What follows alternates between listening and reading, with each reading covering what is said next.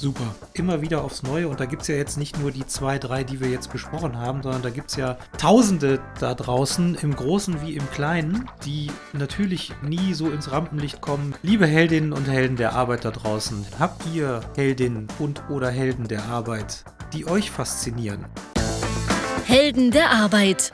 Wie werden wir 2030 arbeiten? Der Podcast zur Zukunft der Arbeitswelt von Daniel Schaffelt und René Tillmann. Einen wunderschönen guten Morgen, liebe Heldinnen und Helden der Arbeit und einen wunderschönen guten Morgen, lieber René. Hallo und einen wunderschönen guten Morgen, lieber Daniel. Wie geht's uns denn heute so? Ach, vielen Dank. Uns geht's gut, oder beziehungsweise mir geht's gut. So, ansonsten merkt man schon, dass so die Krankheitseinschläge näher kommen. Also nicht unbedingt nur Corona, sondern ich glaube, im Moment haben alle Viren ähm, irgendwie leichtes Spiel, weil so Immunsystem und so ist mal irgendwie komplett im Keller. Deswegen wird ein bisschen mehr rumgeröchelt so in meinem ja, direkten allerdings. Umfeld. allerdings. Also bei uns ist die Welle eigentlich mehr oder weniger, glaube ich, schon durch. Toi, toi, toi. Wir sind einmal, einmal alle, alle rund. Ja. Und ähm, ich hoffe, dass wir jetzt für den Winter gut gerüstet sind. Ja, wir machen gerade den Anfang der zweiten Welle. Also, Ach, ihr rechnet auch schon in Wellen, ja? Ja, wir rechnen schon in Wellen. Du hast ja gerade auch gesagt, dass die erste Welle durch ist. Ihr seid ja. alle, ja, habt alle einmal gehabt. So, jetzt bei uns geht es jetzt los, so das erste Kind macht so das, das zweite Mal mit. Hat einfach gedacht, so ist cool, wenn man, wenn man einfach mal so ein bisschen am Ball bleibt. Naja. Egal. Das Egal. kriegen wir alles hin am Ende ist erstmal wichtig, dass im besten Fall erstmal kein Corona ist, obwohl auch das irgendwie so in der Schule mittlerweile ein bisschen, bisschen mehr wird. Ja, ja, bei uns auch. Bei uns kommt es auch näher. Ja. Aber Nie dramatisch, wir wollen ja, aber es kommt immer, es passiert immer häufiger. Ja, aber wenn es so düstere Themen gibt, dann halten wir doch einfach mal mit was Positivem dagegen, oder nicht? Ja, unbedingt sogar. Was hältst du davon? Na ja, klar, guck mal. Sehr gerne. So. so, und wir sind ja der Podcast, der über die Zukunft der Arbeit spricht. Also eines unserer Leitmotive ist ja, wie werden wir 2030 arbeiten? Und dafür suchen wir ja auch immer Helden der Arbeit, beziehungsweise wir sprechen ja auch darüber, wie man zum Held der Arbeit werden kann. Und wir nähern uns jetzt ja dem Jahreswechsel und der Jahreswechsel ist ja so klassischerweise die Zeit, in der man in sich geht und mal überlegt, wie möchte man denn eigentlich so sein, seine Zukunft gestalten. Und da habe ich gedacht, wir können ja mal darüber sprechen, welche Vorbilder haben wir denn im Sinne von Helden der Arbeit? Also wer ist dein Held oder wer ist deine Heldin der Arbeit? Um mal so zu fragen, wer macht es denn aus deiner Sicht richtig gut? Wen, wen nimmst du dir als Inspirationsquelle und wem eiferst du ein Stück weit nach? Gibt es da jemanden? Also wer mich schon seit vielen Jahren fasziniert, das ist so ein, das ist ein Gründerteam tatsächlich mhm. aus den Staaten, wobei äh, einer kommt aus den Staaten und der andere kommt aus Österreich. Mhm. Und bevor ich verrate, wer es ist, kann ich einfach mal kurz skizzieren, warum ich die so faszinierend finde und warum ich die auch schon seit Jahren so faszinierend finde. Die begleiten mich jetzt schon seit, ach weiß ich nicht, fünf, sechs Jahren bestimmt. Und was die eingeführt haben, was jetzt ganz langsam auch so in dieser Gründerszene ankommt, ist die maximale Transparenz in ihrem gesamten Handeln mmh, und in ihrer gesamten Kommunikation. Bis hin zu, also angefangen von kein Büro, es gibt natürlich Büroräume, da kann man reinkommen, aber reine freiwillige Basis. Mitarbeiter komplett auf der Welt verstreut und nicht dann für die jeweiligen Länder unbedingt zuständig, sondern alle für die Gesamtorganisation. Transparente Gehälter mit Berechnungsmodi, wie man da hinkommt. Transparente Kommunikation auch im Sinne der Finanzen, auch im Sinne der ja, Investorenstruktur und auch Investorenrunden oder Investmentrunden, transparente Kultur und, und, und, und, und. Alles nachzulesen, alles sogar runterzuladen, das ist wirklich irre. Und das sind die Gründer von Buffer. Und das ist der Leo Wiedrich aus Österreich. Ich hoffe, ich äh, spreche den Namen jetzt richtig aus. Und der Joel Gascoigne aus USA. Das sind meine Helden der Arbeit und nicht äh, Elon Musk oder Jeff Bezos oder wer auch immer, sondern die beiden Jungs von Buffer. Und ich erkläre auch gleich gerne, warum die mich so inspirieren. Hast du auch einen Helden der Arbeit? Ja, habe ich tatsächlich auch. Erstmal finde ich deine Wahl äh, total gut nachvollziehbar, weil wir, wir kennen die ja beide und wir, wir, haben sie auch schon mal live gesehen. Die waren ja schon mal in Köln oder zumindest der Joel und äh, auf dem Pirates äh, Summit. Und deswegen kann ich sehr gut nachvollziehen, also weil es ein großes Leitmotiv dahinter gibt, also diese Transparenz. Und ich habe halt auch jemanden, der aus meiner Sicht auch ein großes Leitmotiv lebt, auch wenn es vielleicht etwas anderes ist, aber was also man das vielleicht auch gut ergänzt. Und zwar habe ich jemanden, der aus meiner Sicht erstmal ein Allround-Talent ist, wenn es darum geht, Dinge anzustoßen und Ideen zu geben, aber was ihn aus meiner Sicht wirklich zum Held der Arbeit macht, ist, dass er nicht nur die Ideen hat, um etwas Tolles auf die Beine zu stellen, sondern er ist vor allen Dingen jemand, der andere dazu enabled, das dann auch umsetzen zu können. Er ist halt jemand, der inspiriert und der diese Inspiration dann aber so weitergibt, dass andere aus dieser Inspiration die Motivation und die Energie ziehen, selber auch was Tolles leisten zu können, mhm. selbst wenn sie, damit will ich niemandem zu nahe treten, aber vielleicht selber sonst nicht unbedingt dahin kämen, das von alleine machen zu können. Okay. Vielleicht, weil die Kreativität fehlt oder, oder vielleicht die Mittel fehlen. Und er ist dann derjenige, der immer erstmal fragt, was brauchst du?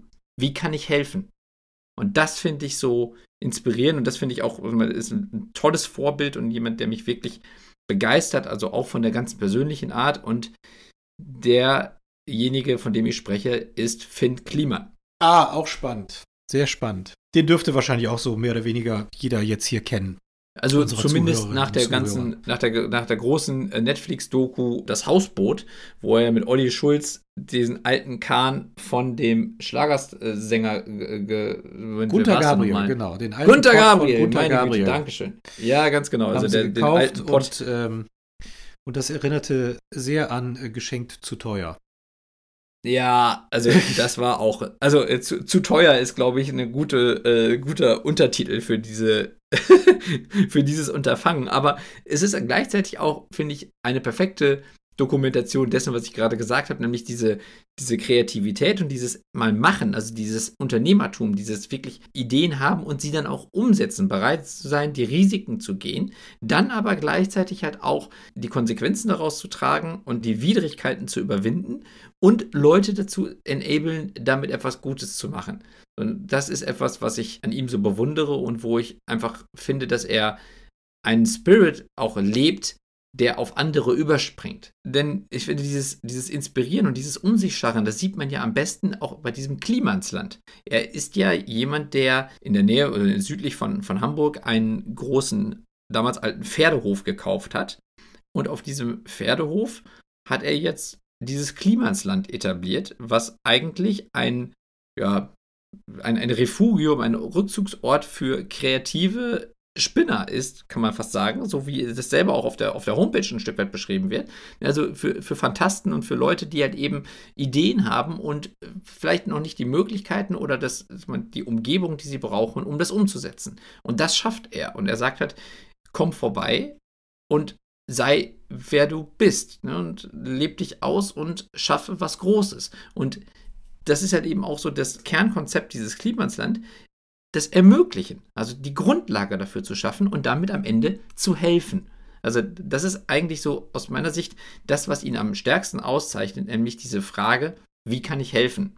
Es gibt einen tollen Podcast, wo er interviewt wird beim Hotel Matze. Da ist er vor, vor kurzem wieder gewesen und hat halt eben auch nochmal so seine also unternehmerische Reise der letzten Jahre erzählt, die auch beeindruckend ist, weil er halt eben wahnsinnig viele Projekte startet und in unterschiedlichsten Bereichen und eigentlich immer wieder auch etwas Neues beginnt, von dem man sagen müsste, so Respekt, hast du da überhaupt einen Plan von? Und ehrlicherweise wird er dann in den meisten Fällen sagen, nö, bis jetzt noch nicht, aber das wird schon, wird schon so kommen. Also ne, den, den Plan kriege ich irgendwann. Und diesen unternehmerischen Mut, den er hat, den verbindet er aber dann immer halt auch damit, dass er dann Leute um sich schart, mit dieser Begeisterung, die er lebt, die dann aber ebenfalls an Hürden stoßen und wo er dann sagt so, okay, was brauchst du, damit du das hinkriegst, was du möchtest? Und das ist aus meiner Sicht so die perfekte auch Führungskultur, die er lebt, nämlich andere enablen, andere in die Lage versetzen, eigenständige Entscheidungen zu treffen und Vertrauen zu haben, eine Fehlerkultur zu leben und am Ende eben unterstützen, vielleicht auch, durchaus auch kritisch sein, das, das darf man ja dann dabei auch, aber eben erstmal vom Guten ausgehen. Das finde ich wahnsinnig inspirierend und, gefällt mir, also in Kombination mit dem Mensch, der dahinter steht, einfach unglaublich gut. Ja, das kann ich, das kann ich sehr gut nachvollziehen. Ich verfolge den Kerl auch schon seit, seit geraumer Zeit. Ähm, lustigerweise hat der damals äh, die Lehre bei einem, bei einem guten Freund von mir gemacht. Ach. Ja, genau. Und hat die, ähm, glaube ich, auch als Bester da im der Region oder des Landes, des Bundeslandes oder wie auch immer abgeschlossen. In was für einem Bereich? Äh, das war, ich meine, es war hier Kommunikationsdesigner, äh, Mediengestalter, glaube ich, war das. Mhm. Und das mhm. ist ja auch seine, seine Profession. Also er baut ja, glaube ich, Webseiten. Also zumindest mal die Wurzel, glaube ich, liegt darin, dass er, glaube ich, Webdesign macht. Ich glaube, das ist seine Wurzel. Allerdings ehrlicherweise alle Angaben ohne Gewähr. Ich weiß nur, dass der, dass mein Freund äh, eben so einen Laden hat und bin mir ziemlich sicher, dass er in diesem Bereich dann auch eine Ausbildung gemacht hat. Mhm. So, und von daher sagte, sagte mein Kumpel da auch schon, dass der einfach eine Wahnsinnsenergie hat und im Grunde für jedes Thema leuchtende Augen und ja. eben die Fähigkeit, andere mitzureißen. Und wenn du das so sagst, dass er sich einfach so hinstellt und sagt, okay, was brauchst du denn jetzt, damit aus diesem Projekt ein gutes Projekt werden kann oder was sind die Hürden und was brauchst du, um diese Hürden zu überwinden? Das ist natürlich eine tolle Eigenschaft. So, jetzt kann man natürlich hingehen und sagen, okay, der Finn Kliman ist mittlerweile eine eigene Marke geworden. Das heißt, durch seine Personenmarke zieht der im Grunde jedes Projekt ein Stück weit natürlich auch in die Öffentlichkeit, was ja für sich und sein, sein Unternehmen und sein Klimansland und seine mittlerweile, ich glaube, ein paar hundert Mitarbeiterinnen und Mitarbeiter ja. Natürlich großartig ist, egal ob das die Erstellung von Webseiten ist, egal ob das spontane Produktion von, von Masken in Portugal ist, egal ob das äh, was auch immer Musik ist, Alben produzieren, Kunst, Kunst machen. Ja. Der ist ja, ähm, die, die sind ja so tausendsassermäßig unterwegs. Da könnte man jetzt ja sagen, naja, jetzt hat der, jetzt hat der Kerl mit seinen ganzen unterschiedlichen GmbHs und Gründungen schon so viel Geld verdient. Da ist es natürlich auch leicht, möglicherweise die Voraussetzungen zu schaffen und Hürden zu nehmen, die andere behindern, ein gutes Ergebnis zu liefern. Aber das war ja nicht immer so. Genau. Ja, also dieser Spirit ist der möglicherweise, also wie kann so ein Spirit dafür verantwortlich sein und wie könnte man so ein Spirit auch in seinem eigenen Laden etablieren. Sowas finde ich dann auch immer spannend. Was muss, ja. was muss man dafür mitbringen? Also da haben wir ja insgesamt schon häufiger drüber gesprochen. Ich glaube, am Ende musst du Optimist sein. Und zwar bedingungsloser Optimist. Also ich glaube, dass Finn Kliman, ohne dass ich jetzt ihn persönlich kenne, auch wenn es schade finde, ich würde ihn gerne persönlich kennen, ebenso ein Optimist ist, der immer erstmal das Gute in einer Idee sieht das heißt nicht, dass er deswegen jeden Quatsch mitmachen muss. Also das, das, das heißt es ja nicht. Also man, man kann ja gesunden Menschenverstand haben und trotzdem Optimist sein. Aber man muss am Ende aus eigener Überzeugung Dinge gut finden können und lebensbejahend unterwegs sein. Und diese, dieses Thema Optimismus zieht sich ja auch durch viele unserer Folgen, weil wir ja auch schon viel auch über diese German Angst gesprochen haben und über diese Blockade im Kopf, die halt eben dazu führt, dass man vielleicht hinter seinen Möglichkeiten zurückbleibt. Und ich glaube, diese Blockade hat Finn überhaupt nicht, auch wenn er natürlich immer wieder auch in finanzielle Restriktionen läuft, die mittlerweile vielleicht nicht mehr so stark sind, aber die er ja auch gehabt hat. Und ich finde auch, also das, was du gerade gesagt hast, ist halt immer auch so ein, so ein schönes Argument, was einem dann später begegnet, wenn man über so jemanden spricht wie Finn Kliman, der mittlerweile eben eine, eine eigene Marke geworden ist, wo dann jeder sagt, ja, ist ja jetzt auch keine Kunst mehr. Ne, der ist ja, der hat es ja geschafft und der, der ist ja gut unterwegs. Ist ja kein Wunder, dass das alles so gut läuft. Wo man dann sagt, nee, er hat die gleichen Hürden zu Anfang auch überwinden müssen und er hat es geschafft, weil der Ganz bestimmt. Und ich meine, das hat man ja zum Beispiel Mit auch heute auch gesehen. Ja, natürlich, weil auch, auch Optimismus schützt ja nicht davor, dass man trotzdem Fehler macht oder dass man einfach von Dingen ausgeht, die am Ende sich nicht so einstellen. Optimismus bedeutet ja nur, dass du halt auch mit den Fehlern, aus, also aus den Fehlern das Beste machst und dass du halt eben dich nicht davon unterkriegen lässt und dass du im Zweifelsfall auch dann wieder aufstehst, wenn du mal hingefallen bist. Und das kriegt er halt eben sehr gut hin. Und deswegen ist es auch immer so typisch, dass dann in Deutschland gerne dann sofort erstmal gesagt wird, ja, ist ja kein Wunder, weil der ist ja schon so und so weit. Nein, er ist dahin gekommen, weil er eben halt auch an früheren Phasen immer wieder die Fehler überwunden hat, die er gemacht hat und weiterhin neugierig geblieben ist und mutig geblieben ist. Und deswegen, wenn es darum geht, so wie kann man das nachmachen, glaube ich, fängt es eigentlich dabei an, wie man dem Leben gegenübersteht und ob man eher Chancen oder Risiken in Themen sieht. Und ob man den Mut hat, eine Chance auch zu greifen, selbst wenn man sie erkennt. Weil das eine ist es überhaupt erstmal zu sehen und zu erkennen. Aber das zweite ist dann auch was draus zu machen. Ja, absolut. Ja, spannender, spannender Mensch, spannende Projekte. Kann man sich, äh, kann man sich gerne mal mit beschäftigen. Ja, total. Also ich, ich würde mich auch freuen, wenn wir ihn vielleicht mal hier und interviewen könnten. Also deswegen auch Lieber Finn, falls du das hörst, wir würden uns freuen, wenn du uns hier mal ein bisschen mehr davon erzählst, auch wie du als Unternehmer tätig bist und wie du halt eben auch Führung siehst und wie aus deiner Sicht so die Welt in 2030, die Arbeitswelt in 2030 aussieht. Fühl dich herzlichst eingeladen. Absolut. Ja, das gleiche gilt dann auch für, für äh, Joel Gascoigne und äh, Leo Wiedrich, wobei, wenn ich richtig informiert bin, ist Leo Wiedrich gar nicht mehr im Unternehmen. Ich meine, der hätte es vor anderthalb, zwei Jahren ungefähr verlassen. Aber er hat es eben mitgegründet, buffer.com in USA. Du musst vielleicht einmal kurz sagen, was die machen. Ja, genau. Buffer.com ist äh, ein Social Media Analytics. Ja, ich habe es nie genutzt, weil wir nutzen halt Hoots, äh, Hootsuite oder Hootsuite. Hootsuite oder Hootsuite ist, ist halt ein, ein Tool, mit dem man Social Media Kommunikation planen und organisieren kann. Und ich glaube, Buffer macht das Gleiche. Ja, genau. Also Buffer ist ein, ja, ich sag mal, äh, Social Media Publishing Werkzeug.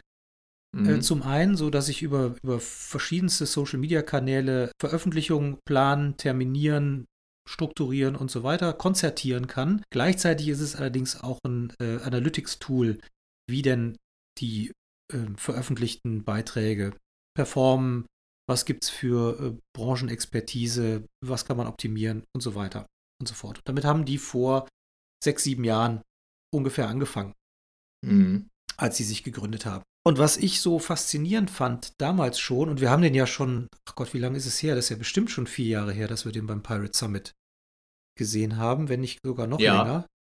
Ja, vier Jahre wird es her sein.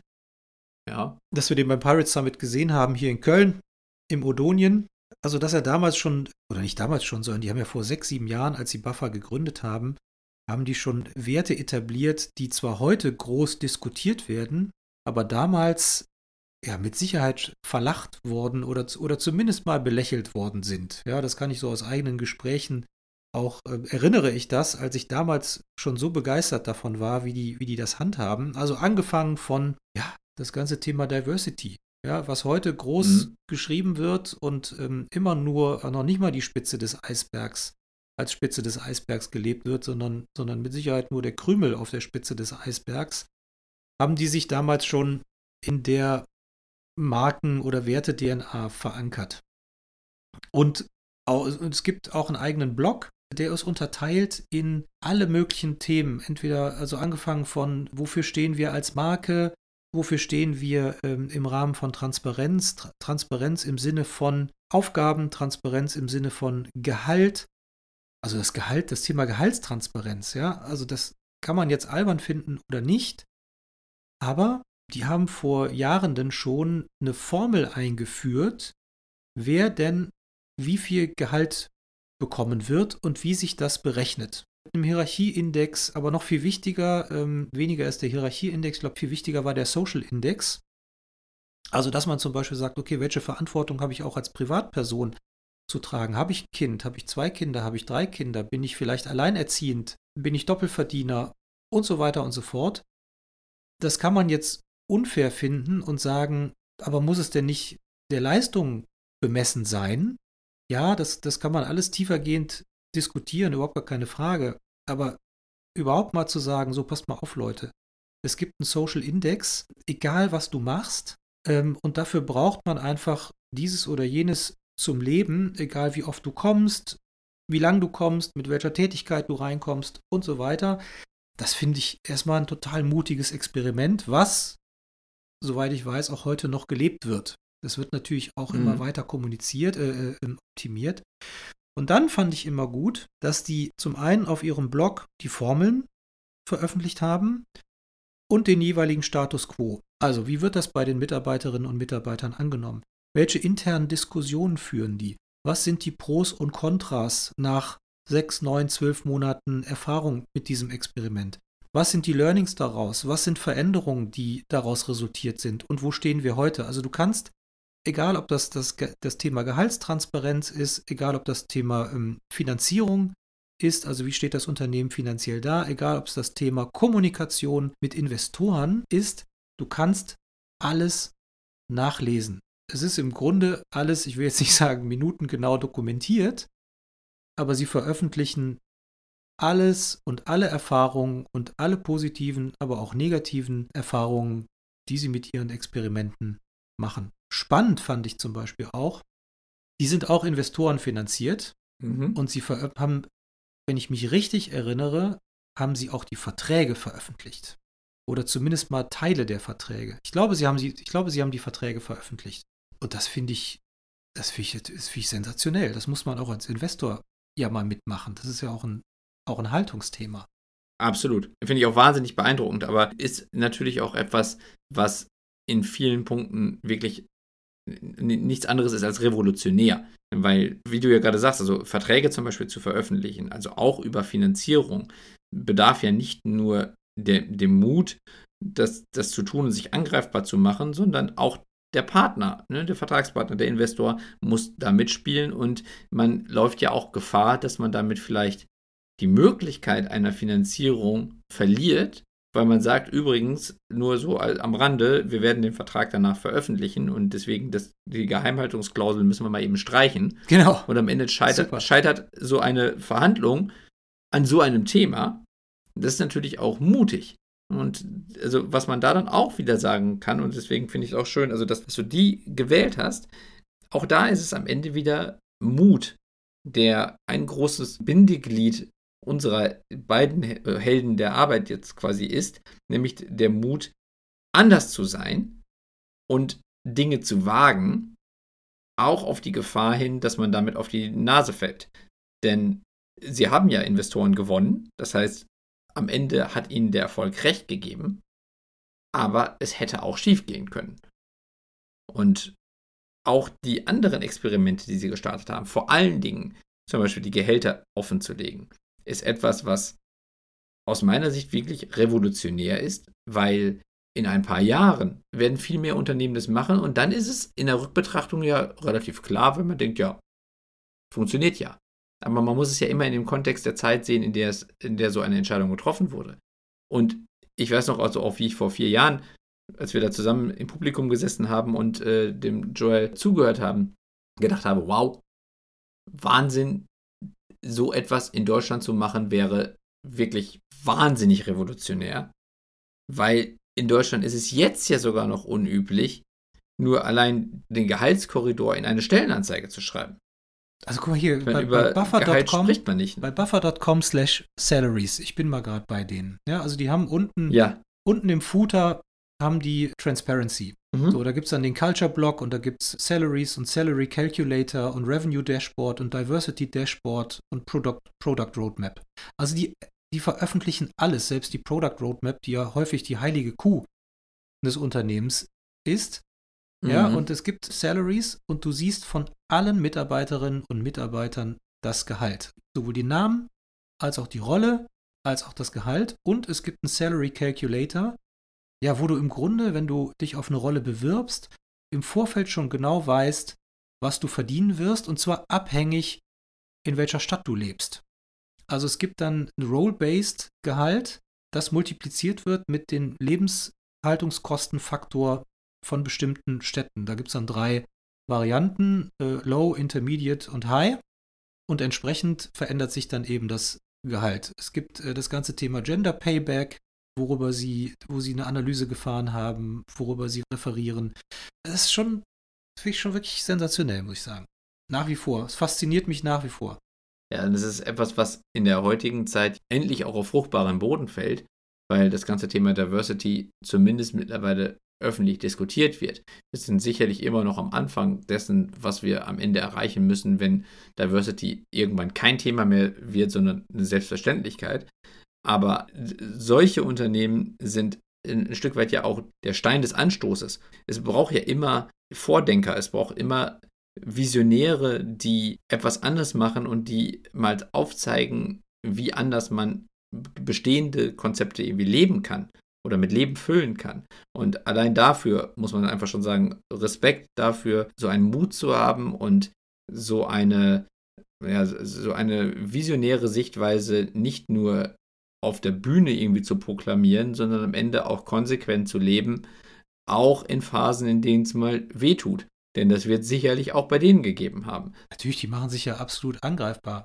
Ganz bestimmt. Also nie alles nur Jubel, Trubel, Heiterkeit. Aber auch in solchen Phasen das auszuhalten und zu sagen, so, wir stehen dazu, das ist halt eben eine Überzeugung. Es ist nicht einfach nur ein Marketinginstrument, weil wir da schön darüber berichten können, sondern wir stehen dazu und wir ziehen das durch. Das gebührt größten Respekt. Absolut. Ich weiß natürlich nicht, wie, der, wie die alltägliche Arbeit dann bei denen aussieht, aber ich kann mir nicht vorstellen, dass man mit, wenn man ein Unternehmen gründet, mit diesem Selbstverständnis, dass man da dann auch nicht offen über Probleme und Befindlichkeiten und Aufgaben und, und Werte und Missionen und Zielsetzungen und Entwicklung sprechen kann. Das kann ich mir nicht vorstellen, dass sowas dann nicht geht. Also ich versuche natürlich auch mal ein Stück weit zu gucken, was könnte denn da schieflaufen. Aber auch wenn man sich diese ganze Entwicklung anguckt, das scheint wirklich zu, zu bestätigen, dass die sich auf einem sehr, sehr guten Weg befinden. Ja, und am Ende muss man sagen, also das, was du ja gerade sagtest, so, welche Voraussetzung muss gegeben sein, dass man in einem Unternehmen offen Probleme diskutieren kann? Also, wenn nicht da, wo sonst? Muss man mal klar sagen. Also jetzt können wir das natürlich auch im Detail nicht bewerten, weil dafür kennen wir sie nicht gut genug und wissen halt eben auch nicht, wie dann in der Realität die Arbeitskultur gelebt wird. Aber man muss einfach ja mal davon ausgehen, dass in so einem Unternehmen die Transparenz in der Kommunikation auch untereinander, auch in den Teams, auch unter Mitarbeitern so gut ist, wie sie nur sein kann. Und das ist ja schon mal etwas, was erstrebenswert ist, denn am Ende wird es auch die gefühlte Ungerechtigkeit reduzieren, die ja immer auch irgendwo ein Stück weit eine Rolle spielt. Also wenn du sagst ja zum Beispiel, der Faktor der, der Lebenshaltungskosten in der Stadt, in der ich wohne, wird mit einkalkuliert ins Gehalt dann ist das etwas, was ja sonst vielleicht ein Stück weit so unter dem Radar mitschwillt, weil man denkt so, hm, ich verdiene jetzt das gleiche wie mein, mein Kollege oder meine Kollegin, aber die wohnt auf dem Land und äh, zahlt irgendwie nur ein Drittel an, an Lebenshaltungskosten für Miete und, und irgendwie für, für Lebensmittel. Und das ist doch eigentlich unfair, dass so etwas dann ins Gehalt mit eingerechnet wird reduziert natürlich dann diesen unterschwelligen Neid oder die, die Missgunst. All das, was dazu führt, dass vielleicht auch an anderen Stellen das Klima im Unternehmen vermiest wird oder zumindest deutlich stärker vergiftet wird und wo wir dann am Ende vielleicht auch wieder bei toxischen Beziehungen rauskommen, wo wir ja letzte, in der letzten Folge darüber gesprochen haben. All das sollte mit diesem, also mit diesem Setup im Unternehmen zumindest so gut wie möglich verhindert werden. Finde ich toll. Ja, finde ich auch toll. Ich bin hier gerade bei deren Bericht 2020 zum Thema Gender Pay Gap. Mhm. Also, obwohl die so eine Berechnung haben des Gehalts, also ich habe es mir jetzt noch nicht, nicht im Detail durchgelesen, ich habe es nur gerade so überflogen, ehrlicherweise, aber obwohl die äh, eine transparente Berechnung des Gehalts haben, was geschlechtsunabhängig ist, sagen sie selber mhm. von sich, dass sie ein, dass sie im Moment noch einen Gender Pay Gap haben und wo, wo sie auch ganz frei und offen darüber diskutieren, wie sie jetzt versuchen, also wo der herkommt, äh, warum der sich entwickelt hat und wie sie jetzt versuchen, den zu lösen. Und das ist ein riesen Blogpost, brauchst du bestimmt fünf, sechs Minuten, um den zu lesen, mit äh, was weiß ich wie vielen Diagrammen und, und Zahlen, wo sie selber von sich sagen, das ist alles noch nicht super, was wir hier machen und äh, wir haben ja auch noch eine ganze Reihe von Problemen, um das äh, zu, im Alltag zu implementieren. Aber es, also das finde ich fantastisch. Ja, vor allen Dingen, weil man ja diese Arbeit, die sie machen, als Grundlage für eigene Erkenntnisgewinne nutzen kann Und damit machen sie ja auch ein Stück weit Forschungsarbeit oder Grundlagenarbeit, auf der andere aufbauen können. Und die Fehler, die sie jetzt machen, müssen andere dadurch dann nicht mehr unbedingt machen. Und da sind wir dann so ein bisschen auch so bei der, bei der sozialen Verantwortung, die sie damit übernehmen. Denn sie machen es ja nicht nur, weil sie Verantwortung für ihre Mitarbeiter und für ihr Unternehmen übernehmen, sondern sie übernehmen auch Verantwortung in der Gesellschaft. Und das ist zum Beispiel etwas, was den Finn Kliman aus meiner Sicht genauso auszeichnet, denn sein aktuelles Projekt zum Beispiel ist, dass er ein Schloss in oh, Frankreich ja. kaufen will. Oh ja. Ja, und in diesem Schloss kann man im Moment Urlaub machen und das kostet irgendwie zweieinhalbtausend Euro die Nacht und dann hat man da aber irgendwie das halbe Schloss oder keine Ahnung, wie das ganz genau funktioniert. So, und sein Anspruch ist, dass das irgendwie so, ich sag mal, liberalisiert werden soll, dass danach für irgendwie 100 Euro in der Nacht in einem Schloss Urlaub gemacht werden kann. Das ist vielleicht immer noch nicht für jeden erschwinglich, weil man, man vielleicht sagt, so 100 Euro die Nacht ist immer noch eine Menge Geld. Aber es ist natürlich was völlig anderes, ob es zweieinhalbtausend Euro sind oder 100 Euro die Nacht sind weil sein Anspruch ist, dass jeder so etwas mal erleben können soll.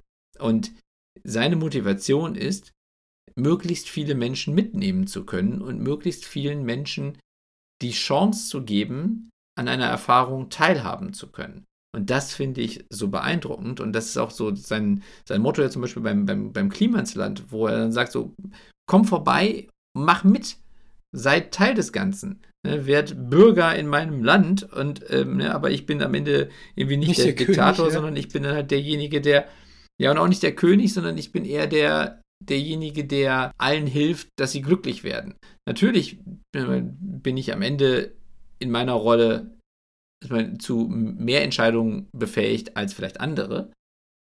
Aber das habe ich mir auch erarbeitet. Aber ich nutze es nicht aus, sondern ich bin mir weiterhin meiner Verantwortung bewusst und ich bin weiterhin vor allen Dingen motiviert, dir, lieber Mensch, wer auch immer du bist und der zu mir gekommen ist, zu helfen, deinen Traum zu verwirklichen und vielleicht auch deinen Traum zu meinem zu machen. Ne, vielleicht auch andersrum. Also uns gegenseitig zu helfen, uns gegenseitig zu bereichern. Und also diese Ehrlichkeit, die dahinter steckt. Also ich, ich kaufe ihm das 100% ab, dass er das, dass er das wirklich aus Überzeugung macht und dass es etwas ist, was ihn wirklich bewegt und treibt. Und das ist das, was mich persönlich auch so berührt, weil ich das toll finde und weil ich das wahnsinnig erstrebenswert finde und weil ich auch diesen Ansatz, also ich bin auch zum Beispiel selber gerne Handwerker. Ich mache auch gerne mal irgendwie jetzt einen Meerschweinchenstall bauen oder irgendwie so ein Kram.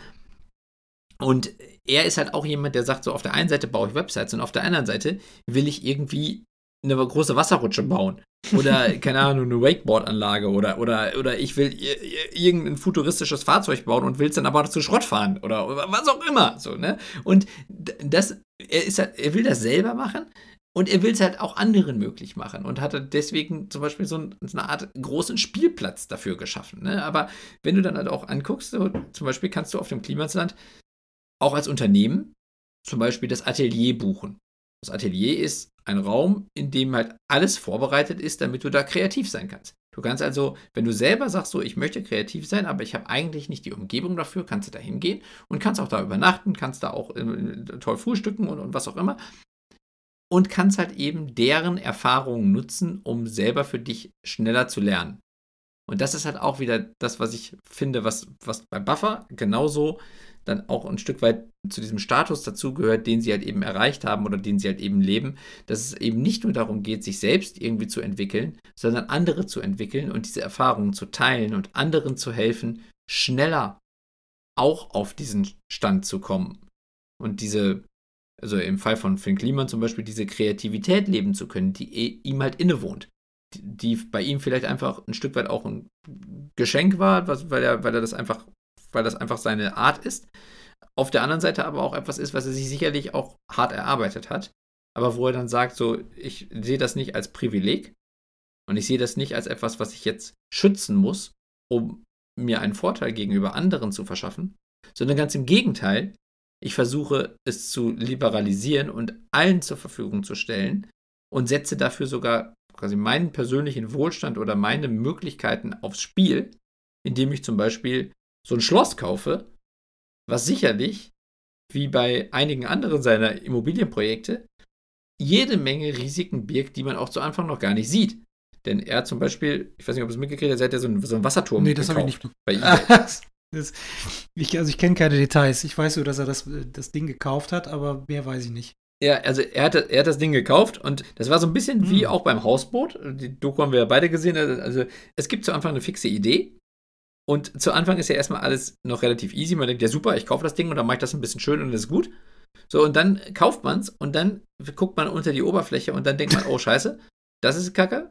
Und dann guckt man noch weiter und denkt, oh, eieiei, das auch noch und oh, das auch noch. So, ne, und das ist halt beim Hausboot so gewesen und dann hat er diesen Wasserturm irgendwo in, ich glaube, Frankfurt an der Oder oder sowas ge gekauft bei eBay und das war nach Aussage des Verkäufers der einzige Wasserturm Deutschlands, der nicht unter Denkmalschutz steht. So, und den hat er dann gekauft. Und durch den Kauf ist irgendwie das Denkmalschutzamt vorbeigekommen und seitdem, ne, ha, steht das Ding unter Denkmalschutz. So, und äh, oh Gott der, er hat dann nur so erzählt, also der, dieser, dieser Wasserturm hat zum Beispiel selber halt, er hat keinen Stromanschluss, er hat keinen Gasanschluss, er kann, äh, also er ist quasi komplett von der Infrastruktur abgeschlossen, äh, äh, abgetrennt und wird aber als Hochhaus klassifiziert, so ist deswegen offensichtlich auch nochmal oh, wieder irgendwie baurechtlich schwerer zu, zu handhaben. Brandschutz ist nämlich auch ein ganz großer Spaß, genau, ist es dann auch geworden, weil das war vorher auch nicht klar.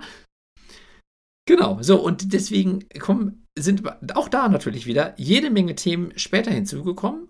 Und er sagt dann, für ihn ist das so, es ist dann nicht so ein, Punkt erreicht, wo er denkt, oh, ich könnte das ganze Ding irgendwie an Grund reißen oder, oder wieder weiterverkaufen, sondern jetzt erst recht. Ne, also jede zusätzliche Hürde, die sich eigentlich ergibt, dadurch, dass man sich mehr mit den Details beschäftigt, motiviert ihn eigentlich zusätzlich, das dann erst recht umzusetzen, auch wenn er hat das so beschrieben, so der, der, der Korridor, durch den man geht, also man hat das Ziel hinten am Ende des Flurs vor Augen und so der Korridor ist erst wahnsinnig breit und dann läuft man weiter und er wird irgendwie immer schmaler und man muss halt irgendwie, also es kommt halt immer mehr irgendwie äh, Widerstände und, und irgendwelche Hindernisse und man muss drüber klettern und drunter herkrabbeln und so, aber man, man hält das Ziel vor Augen und, und bleibt dran und am Ende erreicht man es dann auch. Und diese Motivation, die er da hat und die er dann in den Tag legt, die ist aus meiner Sicht ein, ein, Geschenk, was ihm irgendwie gegeben wurde oder was er vielleicht für sich vielleicht auch entwickelt hat, was er aber auch weitergibt. Und was er eben halt durch diese, zum Beispiel durch dieses Klimansland, aber auch durch seine anderen Projekte versucht, möglichst vielen anderen Menschen zugänglich zu machen, die für sich selber vielleicht eben nicht das Glück hatten, die Voraussetzungen dafür zu haben, die aber vielleicht sagen so, eigentlich würde ich gern. So, und ich brauche einen Schubs. Ich brauche irgendwie jemanden, der mir hilft. Ich brauche am Ende ein Guide, also jemand, der, der an meiner Seite steht und, und mir die Möglichkeiten gibt, meine eigene Vision irgendwie zu erreichen, also auch was ich als Mensch vielleicht werden möchte. Und da ist er dann derjenige, der sagt, mache ich dir möglich. Ich bin derjenige, der dir die Voraussetzungen schafft und der dir zuhört und dir dann sagt, so, okay, wie, wie kann ich helfen? Am Ende musst du es schon selber schaffen, aber ich kann dir eine Starthilfe geben und ich kann dir versuchen, die Hindernisse ein Stück weit aus dem Weg zu räumen. Bis zu einem gewissen Grad. Und das finde ich wahnsinnig beeindruckend und muss ich sagen, also ist deswegen für mich so mein Held der Arbeit super. in diesem Jahr. Also wirklich, wirklich faszinierend, finde ich super. Und mich, mich faszinieren solche Leute auch immer wieder aufs Neue. Und da gibt es ja jetzt nicht nur die zwei, drei, die wir jetzt besprochen haben, sondern da gibt es ja Nein. Tausende da draußen, im Großen wie im Kleinen, ja. die natürlich nie so ins Rampenlicht kommen wie Finn Kliman oder die beiden, die beiden Jungs von Buffer, sondern die ähm, ja unerkannt sind. Liebe Heldinnen und Helden der Arbeit da draußen, helft uns doch mal ein bisschen diese Unerkannten nach oben zu spülen. Habt ihr Heldinnen und oder Helden der Arbeit, die euch faszinieren? Und was machen die, dass sie euch faszinieren?